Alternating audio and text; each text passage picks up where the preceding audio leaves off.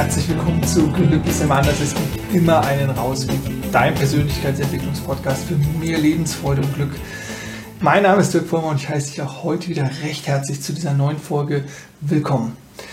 Denken oder fühlen, was hilft dir mehr, was bringt dich mehr voran? Ähm, das ist das Thema meiner heutigen Folge und ich lasse gerne die Katze direkt aus dem Sack. Äh, beides ist wertvoll. Gut, das hilft vielleicht uns nur bedingt, denn ähm, wir sind natürlich auch beides. Also wir denken, auf der einen Seite haben wir diese unglaubliche Fähigkeit, rational, analytisch, äh, aufgrund vorhandener Informationen wirklich nachdenken zu können. Das ist super wertvoll. Äh, und wir haben auf der anderen Ebene die Gefühlsebene oder die Gefühle, die es uns überhaupt ermöglichen, ähm, eine zivilisierte Gesellschaft, äh, die auf Empathie beruht, äh, äh, entwickelt zu haben und in, ja, in sozialer Interaktion Beziehungen aufzubauen und die erfolgreich zu gestalten. Also beides sind total wichtige Aspekte.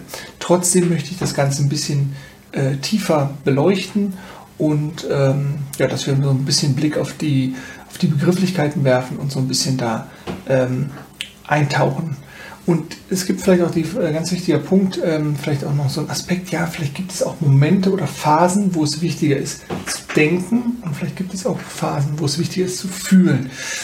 Und ähm, wie du das vielleicht auch schon denken kannst, ähm, bin ich ein großer Fan des, des Fühlens als, als wertvolles Tool, dich besser kennenzulernen und mit dir ins Reine zu kommen und dich weiterzuentwickeln. Gut, aber genug ähm, der einleitenden Worte. Ähm, lasst uns doch einfach mal direkt, direkt reinstarten, denn natürlich kann man das total undifferenziert betrachten und sagen, ja, beides ist wichtig und jetzt geht's weiter. Ähm, doch du weißt, äh, Wissen allein ist keine Veränderung. Also nur dadurch, dass ich etwas weiß, ähm, weiß ich, dass eine gesunde Ernährung wertvoll ist, dass es mich weiterbringt, ernähre ich mich nicht gesund. Das heißt, man muss immer gucken, okay, wie kann man das Ganze jetzt umsetzen, wie kann man da tiefer eintauchen. Übrigens, falls ähm, es audiomäßig dieses, die Folge irgendwie so ein bisschen hakelig sein sollte oder immer so ein Wummern im Hintergrund, äh, dann ist es wahrscheinlich der Hund, der einen Raum weiter mit äh, dem Spielzeug spielt. Ich weiß nicht, ob man das hier wahrnehmen kann. So viel jetzt aber äh, jetzt wirklich vorneweg. Also, ähm, in unserer Gesellschaft, wir sind das Land der Dichter und Denker, wobei das äh, Dichter sein natürlich auch total kreativ ist und die sich natürlich auch in, äh, in Emotionalität hineinversetzen müssen, aber besonders das Denken. Ne? Und wir setzen einen hohen Stellenwert auf das Denken. Jetzt denk doch mal nach. Ne? Also, oder dieses Ich denke, also bin ich. Und dieses ganz viele, ah, okay, das steht eine schwere Entscheidung nach an, da muss ich jetzt mal richtig drüber nachdenken. Ne? Da mache ich mal rational so eine analytische Pro- und Kontraliste. Pro- und Kontraliste können total wertvoll sein. Aber sozusagen dieses Denken wird schon, also würde ich das jetzt aus meiner ähm, äh, Wahrnehmung bewerten, schon, wird schon ein sehr hoher Stellenwert beigemessen.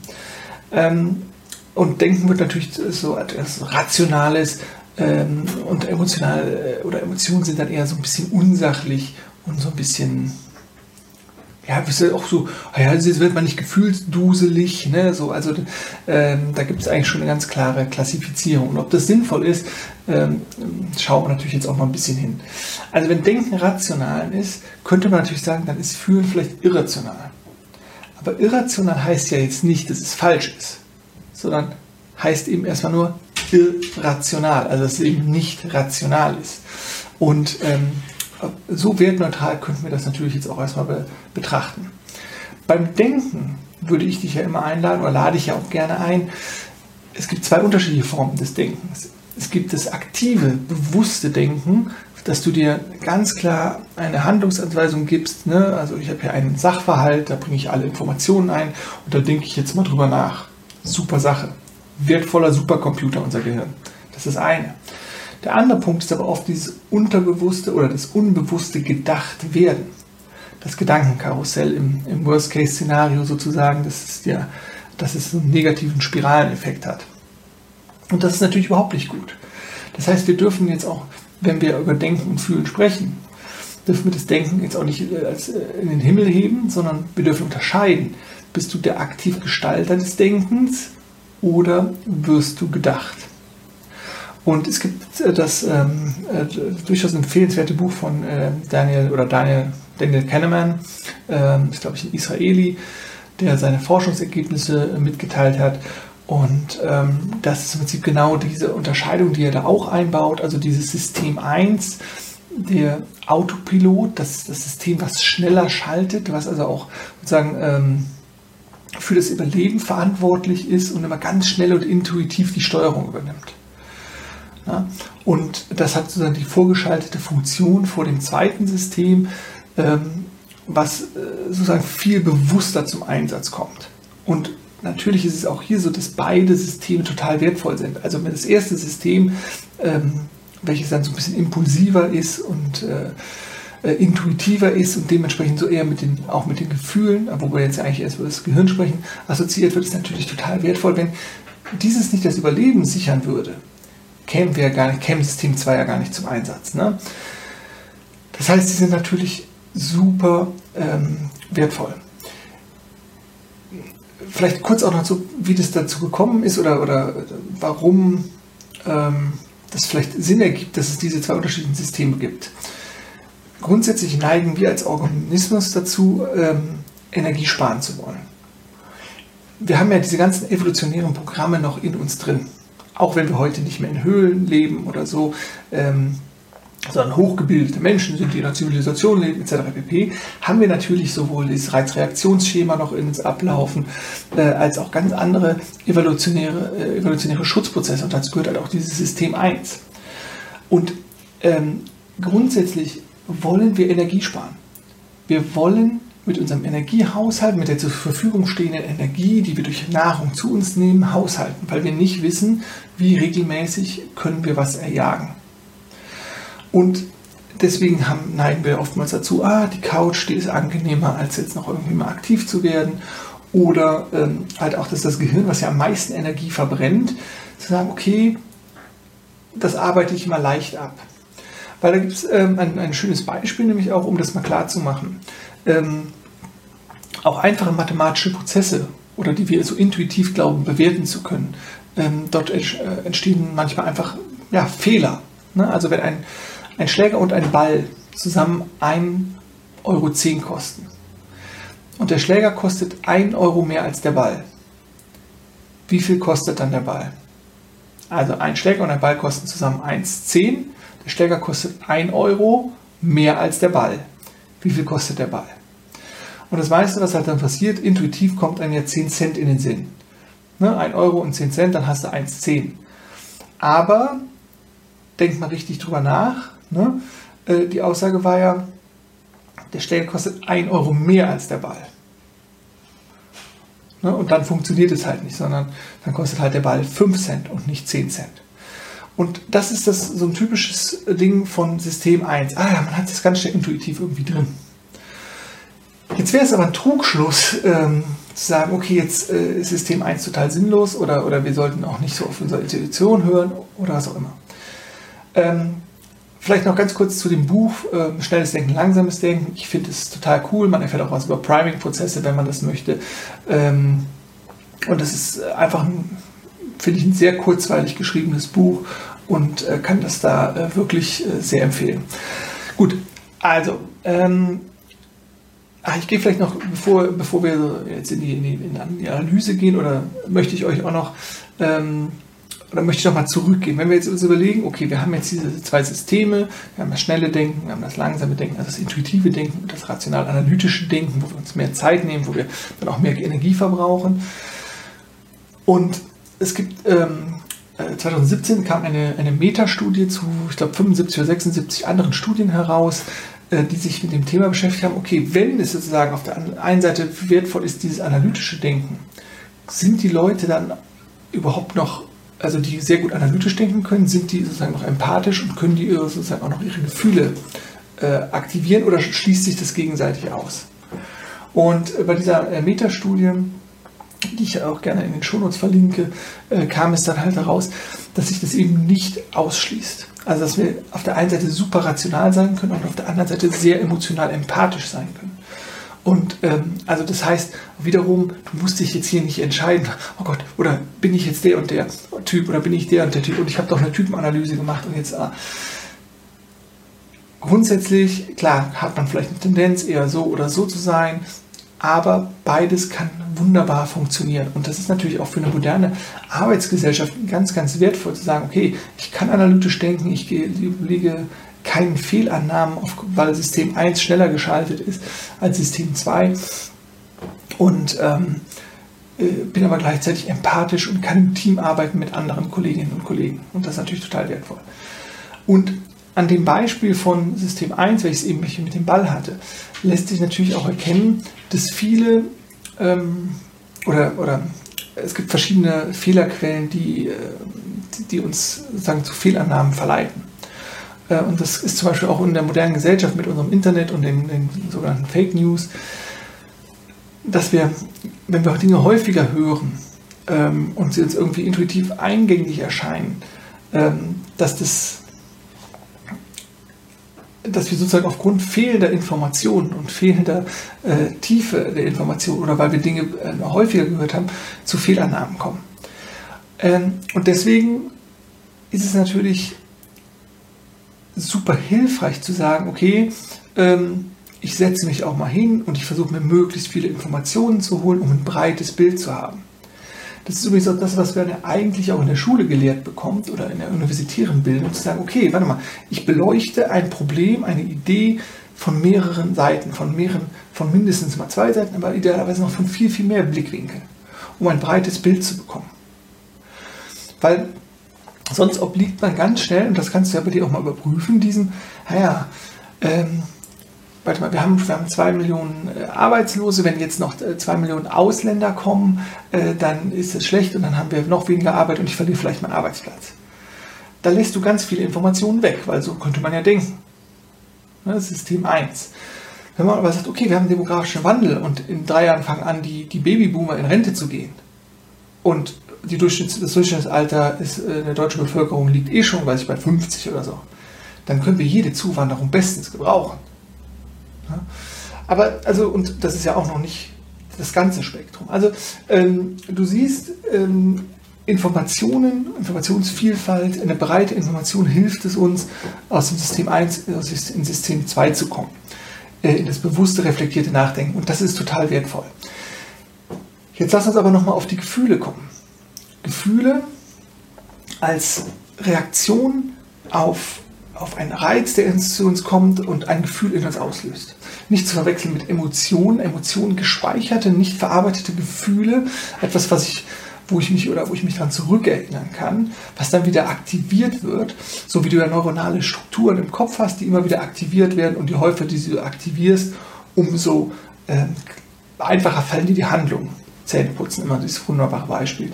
Aber das gibt es natürlich auch mit emotionalen Zuständen das eine Lied, wo du mit deinem Schwarm damals getanzt hast. Und, ah, ne? und wenn das läuft, dann kommt direkt hier dieses, mm, erinnere ich mich daran zurück. Obwohl es 20, 30, 40 Jahre her sein kann, theoretisch. Also Gefühle, Emotionen als, als Referenz zu dem, was wir hier oben haben, wunderbar. Aber was machst du jetzt sozusagen, wenn du in einen Veränderungsprozess kommen willst oder wenn du, ähm, ja, bleiben wir mal beim Veränderungsprozess.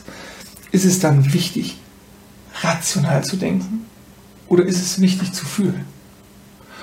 Und natürlich kannst du sagen, okay, ich, ich äh, mache mir eine Pro- und Kontraliste und so, was auch immer. Aber was passiert bei dieser Pro- und Kontraliste erstmal? Da kommt ja eh nur drauf, das, was du kennst und weißt. Und wie setzen sich die meisten Leute dahin? Ah ja, ähm, Pro, das und das. Das geht sowieso nicht. Okay, das geht nicht, dann schreibe ich das nicht du gehst direkt in einen, in einen Verarbeitungsprozess, statt es erstmal alles sozusagen zuzulassen.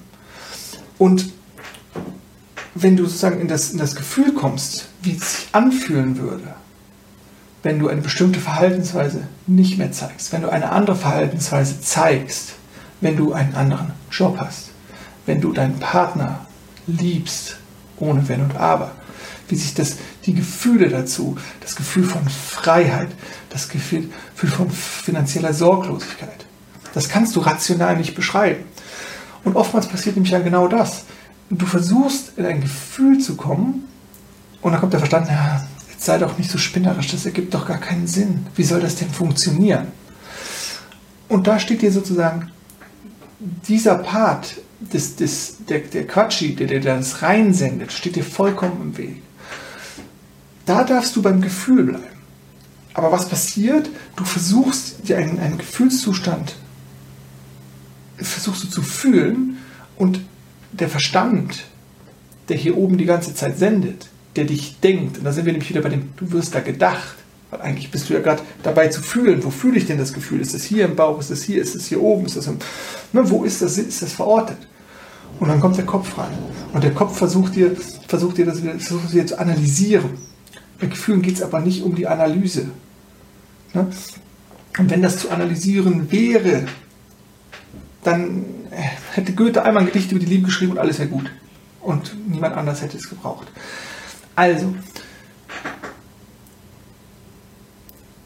System 2 oder analytisches Denken aufgrund möglichst vieler Informationen ist super wertvoll. Aber bei Veränderung ist es wahrscheinlich genau das, was dich zurückhält, weil diese Summe der Informationen, die du zur Analyse bereitziehst, die ändern sich ja nicht. Und mit denen hast du ja schon versucht, innerhalb des Bekannten eine Lösung zu finden. Das heißt, du darfst bei der Veränderung ins Fühlen kommen. Du darfst gucken, wie fühlt sich das an, ohne sozusagen System 1 Fehler zu machen, ne? sondern bewusst, also bewusst zu fühlen, ohne den Quatschi oder System 1 reinreden zu lassen. Also die Stimme hier oben im Kopf.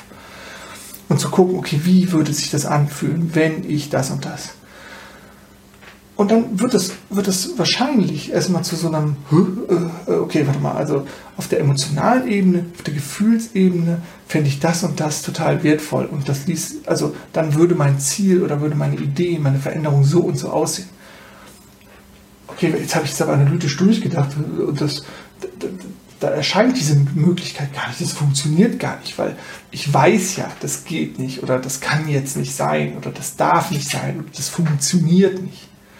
Das ist sozusagen aber deine, deine Lebenserfahrung, die aber gar nicht, also die ja keine Wirklichkeit ist, sondern natürlich ist es deine Lebenserfahrung und das ist total wertvoll. Aber andere Leute können das ja.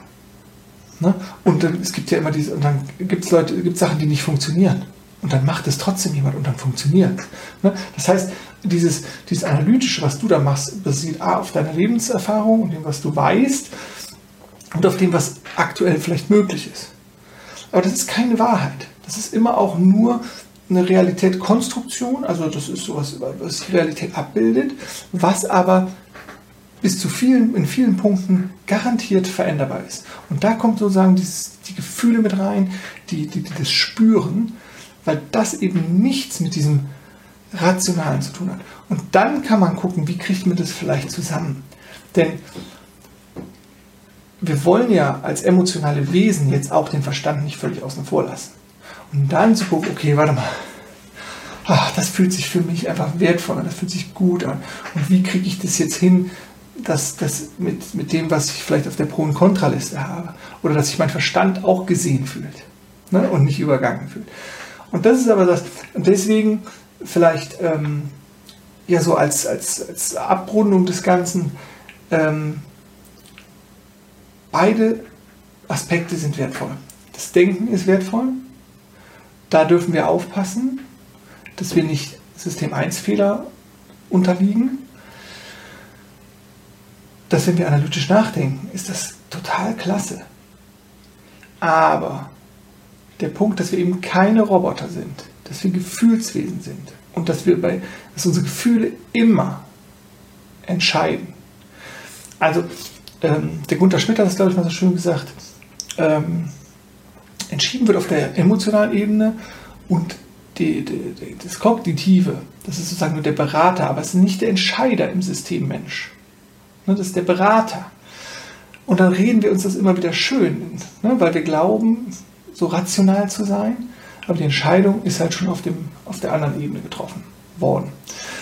Und das heißt jetzt nicht, äh, nochmal um auch System 1 auszutricksen, beziehungsweise kein System 1 Fehlern zu unterlaufen, das ist besser formuliert, solltest du vielleicht auch nicht alles impulsiv immer entscheiden. Ne? Ähm, sondern du darfst bewusst reinfühlen. Und gucke, okay, was, welches Gefühl zeigt sich da, welches Bedürfnis zeigt sich da und nicht so, so dieses, wie man ja sagt, so gerne so, ah, Angst ist kein guter Berater. Ne? Und wenn ich in der Angst bin, in einem Notfallprogramm, dann ist es natürlich auch kein guter Berater.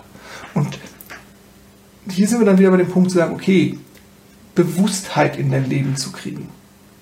Nicht automatisiert zu sein bei solchen Entscheidungsprozessen, ne? sondern immer klar zu sein ähm, und eben nicht völlig automatisch irgendwelche Prozesse durchlaufen. Und klingt vielleicht erstmal ein bisschen paradox, aber das geht natürlich auch für die Gefühle. Weil es geht ja auch darum zu fühlen und das nicht kaputt zu denken. Aber zu merken, okay, ich kann jetzt mal in so einem Gefühlszustand eine gewisse Zeit halten, ich, der, der ist da. Und aus diesem Gefühlszustand, den lasse ich erstmal sein. Und danach zu sagen, okay, was fange ich denn jetzt damit an? Und nicht äh, voller, voller Freude, voller Impulsivität äh, irgendeinen Blödsinn machen. Ich merke gerade, ich habe das Gefühl, ich verhaspel mich und äh, bin vielleicht nicht mehr mit der Deutlichkeit dabei. Ähm, deswegen versuche ich es mit ein, zwei finalen Sätzen. Also, ähm, Denken und Fühlen. Mega wertvoll. Analytisches Denken ist total klasse. Bei Veränderungsprozessen ist es wichtig zu fühlen, eine emotionale Referenz, eine emotionale Bindung zu dem, wo du hin willst, zu haben. Da hilft es uns nicht zu fühlen, weil nämlich das Rationale es uns kaputt macht. Aber das, was ich gerade beschrieben habe, dieses, dieses, dieses klare zu fühlen, wo will ich hin, ist ein bewusstes Fühlen und kein automatisiertes ähm, System 1 fühlen. So, ich hoffe, das ist relativ äh, klar geworden, ähm, was, ähm, was die Botschaft sein soll. Beides ist wertvoll für Veränderung, auf jeden Fall ins Fühlen kommen und den Verstand auch manchmal einfach zur Seite lassen, ähm, weil der sich auch nur auch bei dem äh, bedienen kann, was er sowieso schon kennt. Gut, schreib mir gerne äh, deine Kommentare, sag mir, ähm, wie siehst du das Ganze. Ähm, also wenn du das bei YouTube schaust, äh, gerne unten in die Kommentare. Ansonsten freue ich mich immer über Support, über Rückmeldung und ähm, ich wünsche dir eine wunderschöne Woche. Ich wünsche dir ganz, ganz viel Freude auf deinem persönlichen Rausweg. Denk mal dran, glücklich sein ist eine Entscheidung und zwar deine. Mach's gut und tschüss.